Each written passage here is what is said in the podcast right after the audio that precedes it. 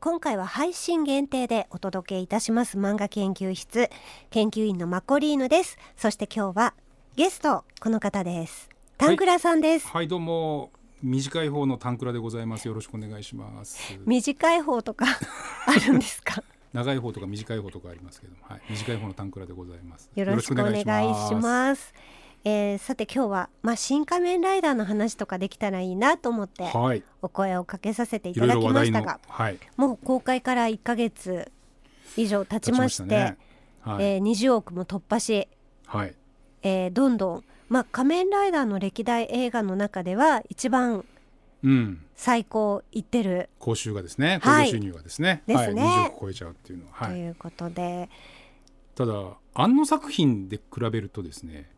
20億っていうのはあのいわゆる新劇場版の「ジョハ Q 新」ってあー4作品ありますけどエヴァはいジョが20億ぐらいなんですよね。はあだから実は庵野作品庵野さんが関わった作品の中ではうんやっぱりそこまで期待値よりはそこまで達してないのかなっていう印象ですよねやっぱりそうね。かそのなんか私たちって言って私たち世代ええ。には仮面ライダーっていうワードは結構 ワクワクするそうですね。ワードだけど、はい。じゃあ劇場に若い人たちうん。行ったかなっていううん。のもありますよね。やっぱり明確に違うのが「新仮面ライダー」はやっぱり庵野さんをはじめ、まあ、僕らの世代そうですけども、いわゆる昭和ライダーのはい、面影をまあなんていうかな探してという探か面影ををこう思い描きつつ多分映画館に足を運ばれた方っていうのが多分まあ、僕らの世代は多いと思うんですよね。ーですよね。ええでそれ以外の方は、まあ、とりあえず庵野秀明作品だからっていうんうんう庵野ファンの方もいるでしょうし、まあ、ももちろん若い方の中には平成ライダーもうそれこそ最新作のギーツもそうですけども、最近のライダーも見てますよともう電王とかもそうですけども、うん、あの平成ライダーそして令和ライダーをずっと見てる特撮うん、特撮ファンも、まあ、とその中にいるのかなというふうに思うんですけども、まあ、どの方々が見たかにも多分いによってこの映画の印象ってだいぶ変わるんじゃないかなというふうに思いました私は。ゴールはいデンウィークは特別上映であの新エヴァとえ一緒にやったりもしてるみたいですえね。あそうなんですか。そう。ゴールデンウィーク企画。ー。なるほど。まあでもこの「新仮面ライダー」私も見に行きましたけど、は役者さんうんは良かったですね、本当に。あの。池松さんもそうだし、ですね。はい、浜辺さんもそうだし。あもう言っちゃうと浜辺美波さんのはい顔の美しさでうん。前半は持たせてたような気がするんですよね、やっぱり。もう主役？ある意味主いやもう役僕主役かなと思ってたんですね。前半見てる時は。浜辺さん。もうあれだけのアップに耐えられる長い時間しかも結構長撮りが多かったじゃないですか浜辺さんのアップが。セリフも長いしね。はい、あれだけのアップとセリフ回しを、はい、うんそのあのデ大スクリーンでですね、うん、見続けるっていうのは見続けられるというのはですね、うん。やっぱり彼女じゃないと多分成り立たなかったんじゃないかなって僕は思ったんですねいやあのキャスねトの人たちがえなんかちょっと時間経ってこうじわじわ改めてすごいなって今思ってます、あれ見ました？あの NHK のドキュメンタリー。ドキュメンタリーね。ね。あれどうなんですか？編集もあるのかなとは思ったんですけどうん。まあ。安野さんについていくのまあおそらくそりゃ大変みたい。はい。まあ庵野秀明のあのプロフェッショナルっていう同じく NHK で新エヴァを作はい。る一連のドキュメンタリーもあったんで、そっちも見てたので、まあ庵野秀明っていう人はねこういう感じでものを作っていくんだなっていうのをなんかこううんおぼろげながら掴んだような気がしましたけども、改めて「新仮面ライダー」のドキュメンタリーを見た時にまあ出演者の方とかスタッフの方の？ひどいと思いましたけど。あれ見てまあ一緒に見に行った家族とかもですね、うん。はですねもう二度と見たくないんだって言ってましたから、うん。いやだからあれ見た後に見た感想映画を見た感想と、まあ、あれを見らずに映画を見た感想でやっぱガラッと違うんじゃないかなと思いますよね。ううん。んまあ庵野秀明さんという人は多分、まあ、新映画でも思ってたんですけどもはい、おそらく自分がイメージする映像とかうん、展開とか、はい。それは、えっと、アニメでとか CG で再現できるからええ。そのままその通り作っちゃったら面白くない。っていうか彼自身が満足しないっていう人だと思うんですよね。うん。だから新エヴァでもそうだし今回の「新仮面ライダー」なんかまさにそうですけどもおそらく自分もはい。こういうの見たかったとかあこういうシーン思いつかなかったなっていう、うん。自分のあの人の想像の斜め上を行くようなもう超えていかなきゃいけないんですね。カットとかそういうのが欲しかったんじゃないかなと思うんですよね。だからそこまでこだわった、えだからそれまでのいわゆるあの既視感があるよううん。なアクションとか、うん。役者の演技とか、それはもう見たことあるみたいなものもうもうはいらない。ね、もうそういう彼らの想像のカテゴリー範疇を超えないような変える、あ超えないようなあ演出はもういりませんよと、うんもう頼むから僕の想像を超えてくれみたいなのをひしひしと感じたんですよねやっぱりね。だから何回も撮り直すしカメラも多数設置するしもういろんな角度からカメラねでしたよ iPhone ねの映像また今回も「シン・ウルトラ」とか「シン・ゴジと同様にいっぱい iPhone とかのね、はいあのもうぐるっとえ映像いっぱい360度こう回してましたよですね。いろんな角度からいろんな色温度で本当素人が撮ったような映像も含めてもういっぱい撮ってましたけどもうんやっぱその中に彼の中のひらめきみたいなものうん、を感じる映像が欲しい欲しいというか見つけたいと思ってずっと監督業やってるんじゃないかなと。間に合うのかなっていうぐらいまでやってましたよね。で実際撮り直しも結構今回の「新仮面ライダー」あの人やってますからねやっぱりうんね。ええまあ、なのでそのひらめきを、まあ、うまくつなぎ合わせて我々もうん、同じような体験、わはい。これ見たことないなっていでう、すね。そういう想像の斜め上を行く作品っていうのを作り出してきたからこそアンノブランドっていうのがあるのかなというふうには思いますけどね。ただまあ周りの人は大変ですよ大ね。い変ですよ。や僕あんな人が上司にいたらもうどうしようかと思いますもんね本当に。本当にご飯もうもう喉取らないし。多分周りの方々みんなそういう思いを何ヶ月もされたんだろうなというふうに思いますよ、え。なんかこういろいろメイキングの映像とかも出てきますけど、えはい。なんか浜辺さんにあの体休めてねあ。心も休めてねみたいなの言ってる時もありましたけどね。よく言うよと思って、はい。あの YouTube 版のあのどちらかっていうとこうそう柔らかい東映さんが出した方の、はいはい。あの現場はこんな和気あいあいだったんですよ的なやつでしょ？あん中でね言ってますもんね。言ってて、え。でもうわでも NHK ドキュメントと合わせるとね。そうそうなんです。いやようよう言うわこのおっさんって。そう思いました。同じこと思いました。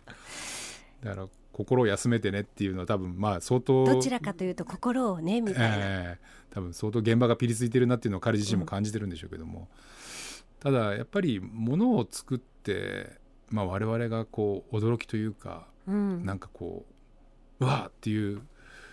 まあなんでしょうね。なんかときめきというか、はい。そういうのを得られる作品を作る人っていうかそういう芸術家肌の人っていうのは、まあ、ある意味周りの人にあの気を使ってうん。それこそ営業さんみたいな感じで「大丈夫ですか?」ってあの無理されなくていいですよみたいな感じで妥協妥協で言っちゃうと、うん。それじゃこうできないでしょうね。気遣いまくると、うん。おそらくあの、まあ、見てる人も退屈な、うん。なんか見たことあるな。なんかこれはそんなに刺激的ではないなみたいな、うん。っていう作品になってしまうんじゃないかなと思うのでやっぱりああいう見る側もね、はい。すごい待ってたし期待して見ましたからね。だってもう「シン・ゴジラ」からのこのそうそうなんですねよ、流れ考えると。だから新シリーズでいけば本当、はい。新ゴジ新エヴァ新ウルトラマン、はい。そして今回の新仮面ライダー、はい。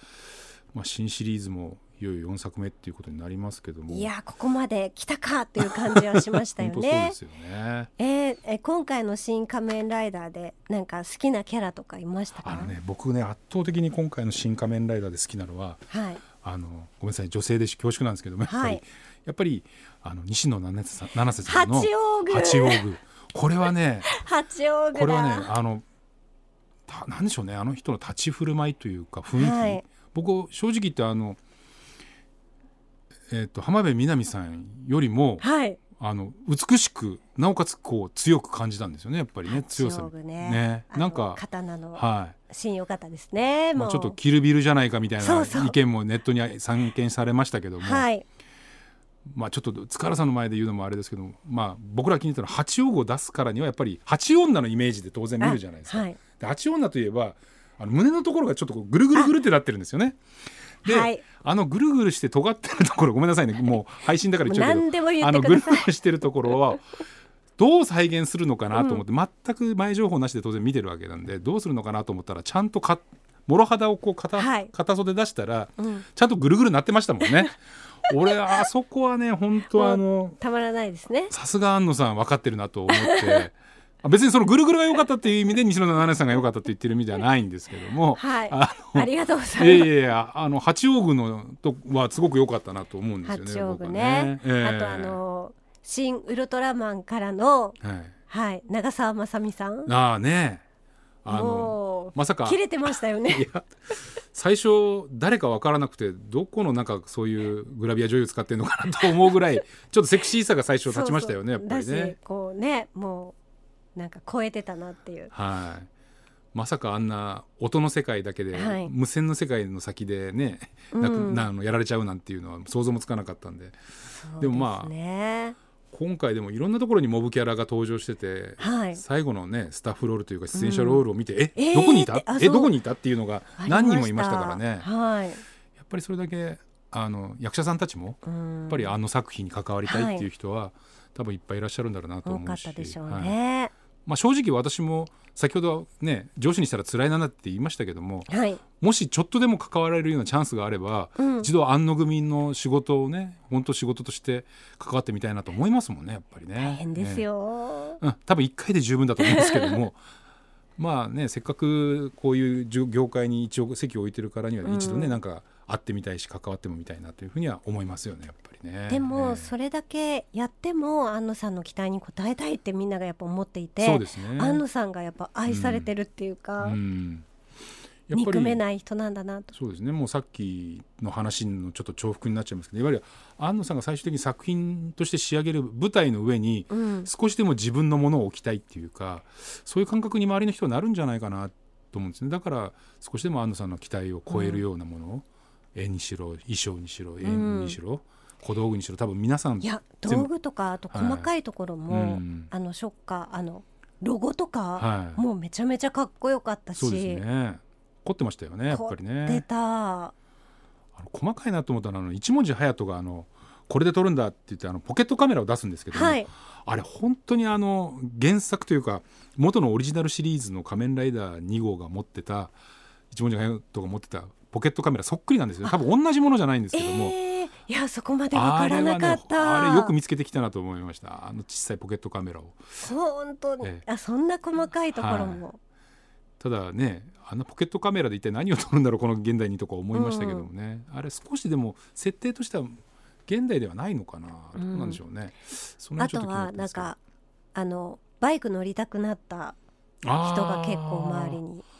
それはやっぱり仮面ライダーとしてはまあ狙いの一つではないんですかですかやっぱりね。えちなみに歴代仮面ライダーではい。何が一番好きですか？わ難しいですねその質問。なんでしょうえ平成も入れていいですか？V3 とか。あいやまあ昭和ライダー、うん。昭和ライダー。昭和ライダー。それこそこの間あのね主任が村井主任がおっしゃってたように、はい。僕もえアあのマゾンスストロンガーとかはい。がやっぱりリアルタイムで見てた世代なので、最初はストロンガーだったんですけどでもそうやって、えー再放送で「仮面ライダー」とか、X ライダーとか V3 とか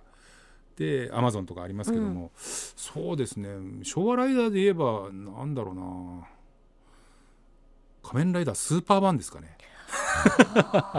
いや皆さんこれ誰に聞いてもそれぞれで面白い。スーパーワンはちょうど中学校入ったかぐらいでしたかね。えー仮面ライダースーパーワン、うん。はい、あの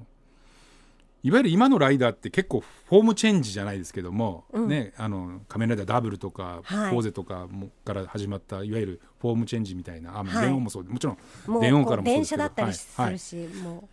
ただ、えっと、スーパーマンはいわゆるその自分の両腕をのパーツをこう切り替えることでいろんな能力を発揮するっていう、まあ、当時ね。としては非常に画期的な、う、うん、まあ、片腕だけ変えるっていう面ではライダーマンっていうのもいましたけども、はい。ライダーマンもいましたけどももうスーパーワンっていうのはその5つの種5種類のそのハンドを持ってるんですけど、そのパワーハンドっていって大きな岩を持ち上げたりとかしたり、うん。あるいは冷熱ハンドって言ってその冷たい気体と炎と使い分けたりとか、はい。そういう場面場面に応じてそれでパーツを入れ替えるっていうギミックがその子供心にちょっとたまらなかったですね。あとバイクが2台2種類あったんですよ。あれあれは昭和ライダーの中でライダーかバイクが2種類登場するの多分スーパーワンからじゃないですかね。いやその後もね、はい、あのバイクが何種類か登場するっていうライダーいたと思うんですけどもスーパーワンは2種類あったんですよね、うん、いわゆるその高速型のスーパーあのバイクと、うん、それからオフロードも走れるようなちょっと重心が高めのバイクとあったので、まあ、その辺りも含めてある意味画期的なライダーだったなって気がしますけどね。えー、新仮面ライダーの中でもそのバイクのシーンっていうのは、うん、結構その昔のシーンを彷彿とさせるようなこう重ねてるようなところもありましたよね。あのよく調べてるっていうかやっぱり似たようなロケ地とか、うん、そう。そういうのを調べてきて多分撮ったんだろうなと、うん、と思ってたんですよ。と思ってたらこの間ネットで見て、まあ、裏を撮ってないのでここで言っていいのかどうか分かんないんですけどもあの山とか木を当時に似せて、はい、どうも黒巻き処理してその CG であの木とかを配置してる風ですねどうも。だからそうなんです、ね、だから同じロケ地というよりはもう完全にそのオリジナルシリーズのそのカットに似せるためにそういう処理をしてるんじゃないかっていうという話もありましたんで。ロケ地面白いなと思って見てた、うん、あの解消路みたいなのも。あそうですね。ね出てきて、はい、ロケ地はかなりこだわってロケハンかなりされたんじゃないかなと思いますよね。うん、まあ、中にはあのちゃんとあの庵野秀明監督のねあの原風景であるあの宇部のあの山口山口のね。角島のあのねあの貨物車車両基地みたいなね。はいあまた出てきた新エヴァと一緒だと思いながら見てたんですけども。あれはやっぱりふるさと愛ですよねやっぱりそうですね。ね、はい、そうだったそうだった。それと工場群やっぱり、はい、あの辺りはあの人の原風景なんだろうなと思って見てましたけど、ね。はい、それは思いましたね、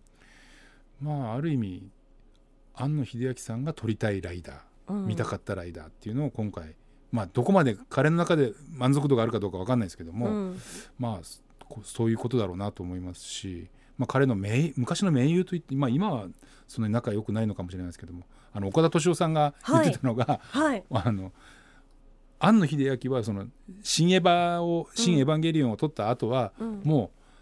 かしくも楽しくも自分の好きなものを作る豊かな老後生活を送るシリーズだと思ってますって言ってたのでもう老後シリーズもうもうもう庵野秀明さんはもう宮崎駿さんと一緒でもう自分の好きなものも撮っていいというところに達してるから宮崎さんもね、やめるやめるっつってまたやりますからね、はい、もうもう好きなもの撮ってももうみんな見るしみんなが期待してくれるからもう何好きなもの作っていいっていうもうというところまで達してるんですよねもうね。だから、あの秀明さんも新エヴァ以降だからウルトラマンもそうですし今回の仮面ライダーもそうですけどももうもうなんか自分が撮りたいものを撮ってるというか。ただ「シン・ウルトラマン」はほぼほぼ樋口真嗣監督にお任せしてる部分があったので、ね。はい、おそらくあそこは樋口さんの意見も結構、はい、ですですです、うん、はい。まあ、なので大きかった。こんある意味「新エヴァンゲリオン」という「エヴァンゲリオン」というその呪縛から解き放たれた庵野秀明さんが、ね、あの初めて自分で脚本も書いてるじゃないですか今回、うん、脚本も書いて監督もしてるっていう作品という意味では一発目になるのかなというふうに思うんですよね。ある意味やりたいことをもうやり尽くしてますよね、うんはいはい、この「新仮面ライダーで」まあね、なので今後自分が撮りたい原風景みたいなシリーズそれこそ「ウルトラマン」の続編かもしれないし、うん、えー、まあ、仮面ライダーの続編かもしれませんしあるいはそういう特撮系で言うならばね、あの新仮面ライダーにも登場しましたけども K っていうあのロボット出てきましたけどあ,、ね、あれ完全に石森章太郎先生のあの原作のやっぱり特撮シリーズでロボット刑事っていう、はいはい、あの特撮があるんですけどあのキャラクターなんですね。ロボット刑事 K なんですけど。でも出てきた瞬間にはロボット刑事じゃんと僕は思ったんですけども、うん、だからあの辺り石森章太郎さん原作原案の特撮ヒーローっていっぱいいるんですよね。やっぱり。はい。人造人間機械だとか、うん、稲妻とかですね。いるのであの辺りをひょっとしたら手掛けるのかなと思いつつも、ね、はい、ロボシリーズで、はい、ロボット刑事もそう。ロボット刑事も出たぐらいだからまあできれば機械だとかね機械だなんていうのも仮面ライダー並みにその重たいテーマを抱えてますので、うん、ぜひちょっと見てみたいなって気はしないでもないですけど昔は本当怖かったし子供の頃見てて、ねはい、暗いんですよね、うん、そうなんですよ。もう僕も実は幼稚園ぐらい苦悩する、はい、ね。主人公ですもんね。あの頃のアニメとか特撮って意外と暗くて。暗い、はい、今思うと僕がそれこそちょうどその結構トラウマだった、ええ、トラウマになって1年近く アニメとか特撮が見れなかった時期があるんですよ。そうなんですか、えー、うちの親に脅されてたんですよ。アニメに変えるよなんて言ったら泣き叫んでやめてくれって言ってニュースとか天気予報見てたっていう子供時代があったんですあるんだ。あったんですよ。そういう。いやでも本当暗いですもんね、えー、そのぐらいショあのショッキングな、まあ、僕がそのトラウマを負ったのはあのデビルマンだったんですけどアニメのデビルマンだったんですけど、はい、まあでもそういう時代を経てやっぱり現代はね、やっぱりあのそういうテーマをはらみつつも、うん、なんかそういうおどろどろしさっていうのがちょっとだいぶ欠けてるっていうかまあだいぶ柔らかくなってるのかなって気がしますね。うん。うん。そっか。いやでもまあ引き続き、まあ、今回の興行収入ちょっとね思った報道言ってないのかもしれないんですけども、うん、安野さんにはやっぱりね我々はまだまだ期待期待したらちょっと重たいですけど。なんか期待しちゃいます、はい、すごく。まだまだ作ったもの見たいっていうのがあるので、うん、まあ本当周りの周りのね本当いろんな大人たちがい。ろんな利害関係が絡んで、はい、多分もう僕はしばらく引退するよなんていうのは絶対許さない環境だと思うし、うん、本人もまだまだねクリエイティブなあの発想はもちろんあの枯渇してないと思うので。ね、はいまあ、個人的にはあのウルトラマンの続編作ってほしいなと思ってるんですけども、うん、まあ、仮面ライダーもねあの続編作ろうと思えばいくらでも作れますし、まあ、さっきのきあの機械だとかもそうですけどよくあんだけあの時間に詰め込んだなっていうぐらいねね。今回ぎゅっと詰まってましたからね。あの日本映画あるあるでああいうのの実写化とかリメイクってなると、うん、日本映画どうしてもなんかこう詰め込みすぎて話がもうどちらかっちゃったりとか、うん、あるいは全く原作を無視して原作ファンから失笑を買ったりとかそういう傾向にありますけどもまああそこまでやっぱりこだわってオリジナルに仕上げてでなおかつそのオマージュをかなり挟み込むと、いやよくあんだけ入れたなと思いました、えー、もう話としてちゃんとまとまってたんで、うん、そこはまあ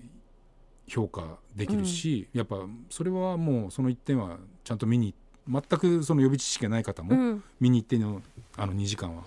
まあ、十分鑑賞に耐えられる作品だったかなというふうに思うんですけどね。いやタンクラさんとアンヌさんの話ができて楽しかったです。あいえいえもうあのはい。なんか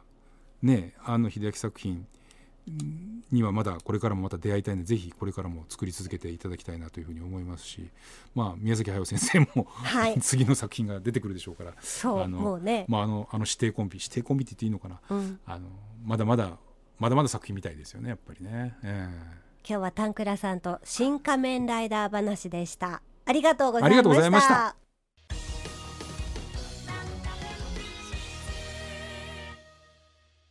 というわけで最後まで聞いていただいてありがとうございました。番組ではメッセージやリクエスト取り上げてほしいテーマを募集しています。漫画アットマーク rkk.jp までお寄せください番組のツイッターもあります。アカウントは漫画 RKK です。ハッシュタグ漫画研究室でも感想などつぶやいてくださいね。それではまた次回をお楽しみに。